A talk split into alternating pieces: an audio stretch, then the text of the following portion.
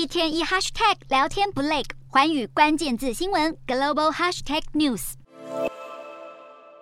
旅客拖着行李，手里拿着文件，等待检验。中国放松严格的防疫政策以后，确诊数不断飙升。日本是最先对来自中国的旅客实施强制筛检的国家之一。而筛检政策开跑的第一天，就发现九十二名被验出阳性的旅客中，有九十人都是来自中国，比例高达百分之九十八。这个结果似乎也吓到位在南半球的澳洲，当地政策立刻出现法家弯，宣布五日起开始对中国入境旅客进行管制。政策出现急转弯的还不止澳洲，菲律宾卫生部次长上个月底才表示，只因为中国疫情严峻，就对旅客进行管制是没必要的。没想到才过没几天，菲国卫生部也改口，要加强对中国入境旅客进行疫情监测。而这几天才宣布要祭出相关限制的国家，还包括加拿大，要求来自中港澳的旅客入境必须出示病毒阴性证明。摩洛哥则是直接下令禁止所有中国旅客入境。至于欧盟，已经有部分国家开始在机场实施筛检。目前，由于欧盟各国的做法尚未统一，只有意大利、西班牙、法国等国家祭出相关入境限制。